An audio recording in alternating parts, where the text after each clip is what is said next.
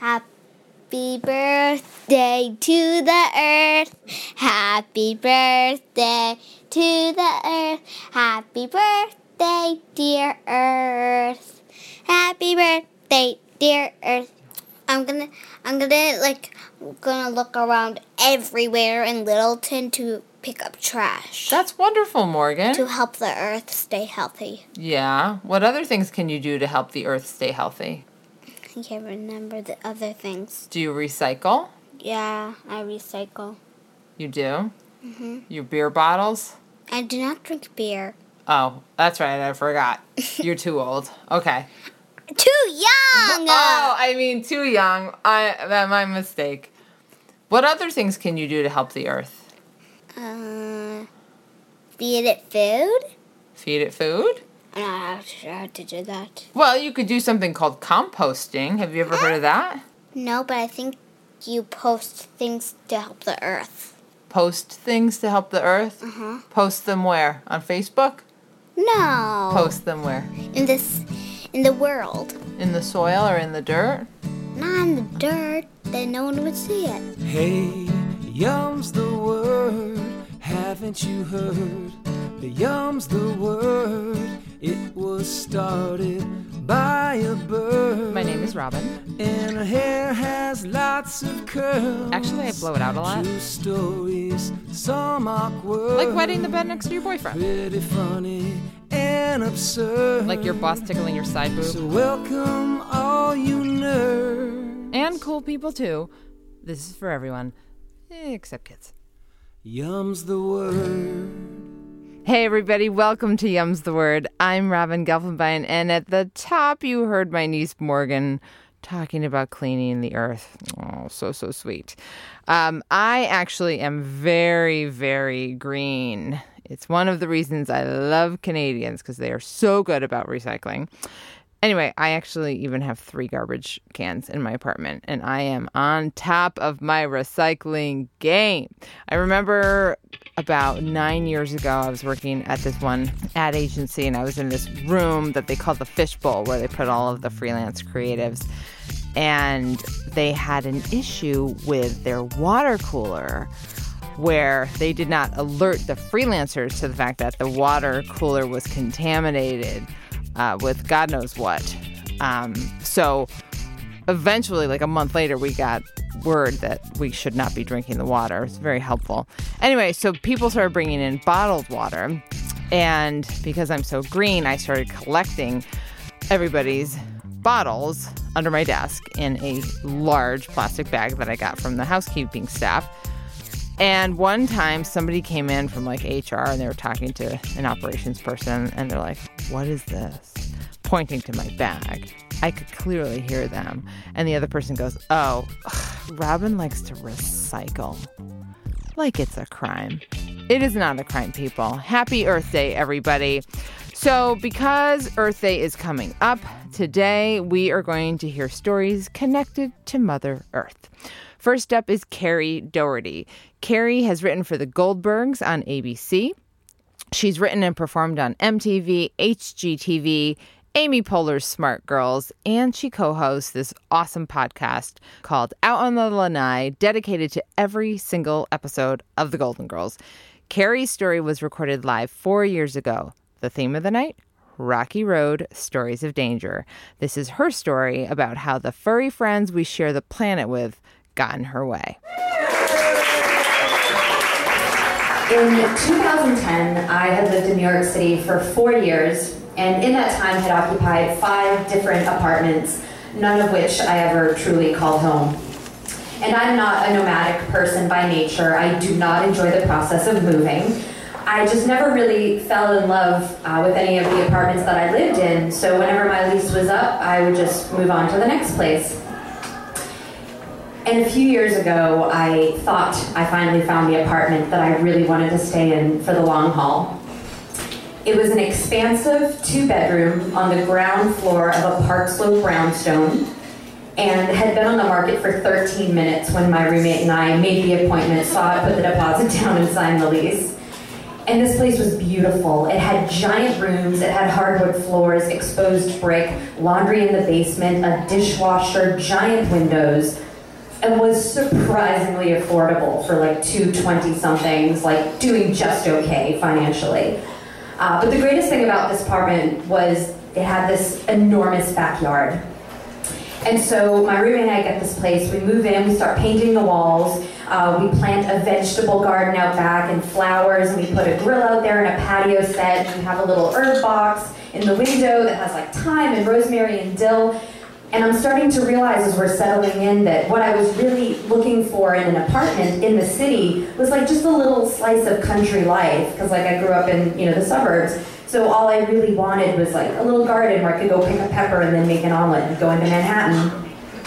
So I was really, really falling in love with this place and thought that I'd finally found that apartment that I wanted to, to call home. And then Norman came along, and Norman was small and gray and had a really long tail. And I first met Norman when I was eating uh, lunch at the kitchen table one day. I looked up from my cheese and cheese sandwich and saw this little mouse staring back at me. I screamed, he blinked twice, and then ran under the oven. so my roommate comes home later that night. and I am freaking out because, like, I grew up. My family had no less than seven cats patrolling the perimeter of the yard at a time. I never once saw a live mouse, not in my house. so my roommate comes home and I'm freaking out. I'm like, we have a mouse. Like, can the apartment get condemned? Does it shit everywhere? Like, how does this work? Are we gonna have to move out? He's like, no, no, calm down. I've, I've had a mouse before. It's really easy. I have a humane trap. We'll catch him. We'll release him. Very easy. And I was like, okay, great. So we name our mouse Norman because all pets, even the unwanted ones in your house, should have names. It's just a polite thing to do. And we go about trying to catch Norman. So we have this little green house, and you bait it with like a cracker and peanut butter, and the mouse sees the treat, climbs in, a little trap door closes, and then has a nice little snack to eat while you go release it. Um, so we set this thing up in our kitchen where I'd seen Norman near the oven, and uh, we set it up. We don't know if it's going to take 10 minutes or if it's going to take a week, so we just leave it there. We go into our living room to watch a movie for the night. It's like 10 minutes into the movie, and we hear a click from the kitchen. So we go out, and there's Norman in the little house. His little tail is coiled up. We're like, wow, five minutes. Thanks, Norman. That was great. So we decide we're going to take Norman down to Prospect Park to release him because we had read if you release a mouse at least a mile away from where you live, it won't be able to find its way back, and we did not want Norman coming back. So we're like skipping down to the park, so excited that we've caught Norman. We're like holding up the little house for each other, all proud, like it's like a, a prized tuna catch or like our baby's first shit or something, like all excited. And we get to the park and we go out into a long stretch of grass and uh, we, we open the little door and we do a sort of Clark Griswold-esque uh, tongue drum roll. We're like, and Norman flies out. We're like, bye Norman, it's been swell, but this volume's gone down, whatever, nice to see you. So uh, we start going back to the apartment and I'm like, oh my goodness, I, you know, I thought Norman was gonna wreck the apartment and I just, whew, I'm so glad that we got this figured out. So we get back to the apartment and uh, my roommate, he starts like setting up and baiting the trap again. And I'm like, what are you doing? We already caught Norman. And he's like, well, you know, we've got the trap. We live on the ground floor. If another mouse ever finds its way back, we've got the house. And I was like, good thinking. That's why you're my roommate. So he sets the thing up. We go back into the living room to finish our movie. It was still Magnolia's my choice, not his, because he's, a guy. Um, and we're watching the movie, and it's like 20 minutes later, we hear a click. We hear the door close again. So we go out in the kitchen, and I look down, and there's this mouse that looks exactly like Norman. And I'm like, okay, maybe we had two mice. My roommate's not saying anything. So we walk to the park, this time a little bit faster. We forfeit our tongue drum roll. We just kind of release it, turn on heel, come home. We get back, and my roommate very quietly starts setting up the house again. And I'm like, this isn't going to be some kind of problem, is it? By the next morning, we had caught four more mice.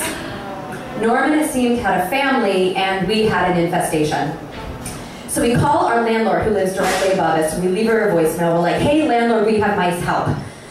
At the end of the day, we end up getting this uh, note tacked to our door from our landlord, along with a PETA pamphlet, and the note just says, "We are all God's creatures," which is bullshit. because she lives above us. We smell her like burning animal flesh like four nights a week, so she's being lazy.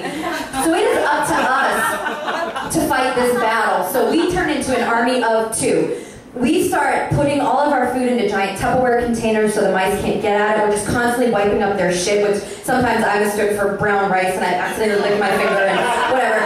Um, and we, we would take Brillo pads and plug them in, in all of the holes. And like we were a catch and release machine, the two of us were just catching them left and right. We don't even go to the park together anymore. We work in shifts. Our friends and our family don't hear from us. We're breaking plans left and right. We're calling in sick to work. Like we are in it. And the thing about the mice is that when we first started seeing them, when we realized there was more than one, we would only like see them at night. They would just be in like the kitchen near the oven. But then it's almost as if word got around like the Brooklyn mouse community that we weren't killing them, that we were just releasing every single one. So so like the mice started to get really, really ballsy. Like they would we'd be in the shower and they would come into the bathroom and like peek at us through the shower and we'd be doing dishes in the sink and they would just run along like, Did I see you? And then in, at night they would climb up our curtains like little Cirque du rodents and just stare down. It's as bad as it sounds. One night I'm lying in my bed and I just suddenly wake up and I'm very alert and I just I have this feeling that I'm like being judged. So I turned my light on and I looked down on the floor, swear there are two of them, and they're just staring back at me. And I mean, I had seen so many at this point, like I was no longer afraid, and I looked right at them and I was like, look, I don't care how many babies you have or how many times you shit under the oven so that when we turn it on, the whole apartment smells like diarrhea. I am not giving up my perfect apartment. Two weeks later, we had logged the capture release of over 40 mice. We weren't eating, we weren't sleeping, we hadn't seen our friends and family. Our garden was overgrown with weeds, our vegetables were rotting, our herbs were wilting, everything had just gone to shit. But I still did not want to give up the dream of the perfect apartment. So I had this struggle of not knowing what to do, and I could not make a decision for the life of me on if we should stay or go. And then something happened. A man knocked on our door and handed us a folder that had foreclosure papers in them. It seemed that our landlord thought that as one of God's creatures, she did not have to pay her mortgage. So we were being forced to move out. We were really, really sad to lose the apartment, but we were kind of relieved that we were being, you know, sort of forced out. We were really, really proud of ourselves that we had fought the mice until the end.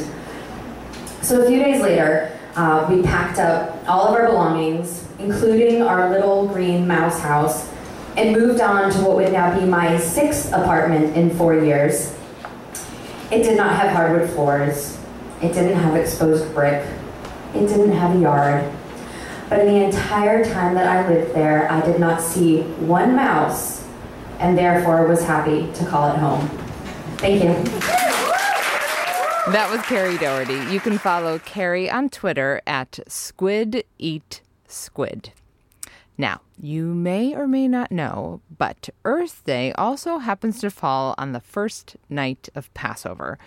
Passover always happens at Auntie's, and Auntie is always unpredictable, and she's always a riot. You never know what she's going to say. In the past, I've brought different Gentile friends with me so they could experience Passover for the first time. And what the Gelfenbeins do is not really representative of what most Jewish families do. Case in point, there was one time she invited her gynecologist to Passover. Now, this gynecologist was my mom's gynecologist, my sister's, both of my sister's gynecologist, auntie's gynecologist. She shows up. I was like, the only vagina you have not seen at the table is mine. Anyway, we start talking about uh, who, you know, some basic things about who she is. My dad's asking her what kind of hobbies she has. And I'm not kidding. She says to my father how much she enjoys deep sea fishing. My sister Lori and I convulsed in laughter because we knew my father had no idea what that was referencing. Um, and she was being completely honest. But because my sister and I are pigs, we thought it was endlessly hilarious. Anyway, I will report back with what happens this year at Passover. In the meantime, here is a little chat I had with Morgan recently about Pesach. That's Passover for all you guys out there. Hey! Do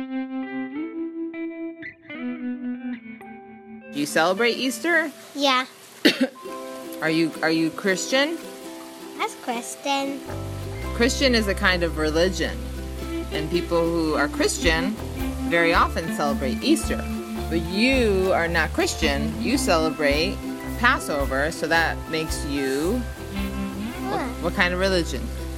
We don't know. You guessed it yesterday. And you celebrate Hanukkah, and you celebrate Passover, and you celebrate Rosh Hashanah. That means you are I forget. starts with a J. Jekyll? What? Jekyll? Jekyll?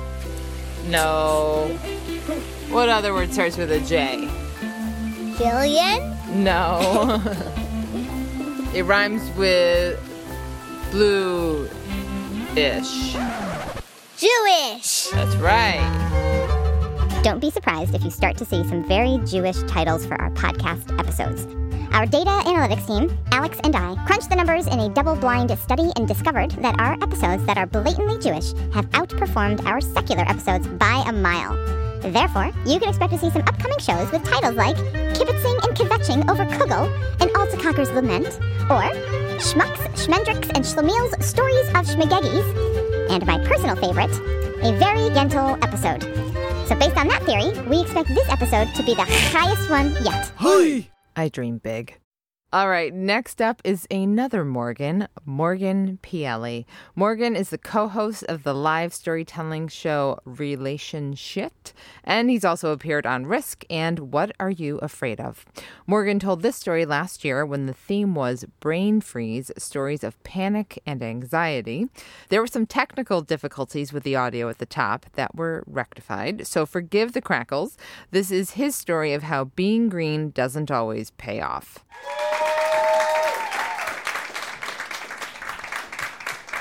When I uh, came to New York four years ago um, and decided to be uh, sexually active, I did what a lot of people do, which was I jumped onto OKCupid the way a storyteller jumps onto a metaphor.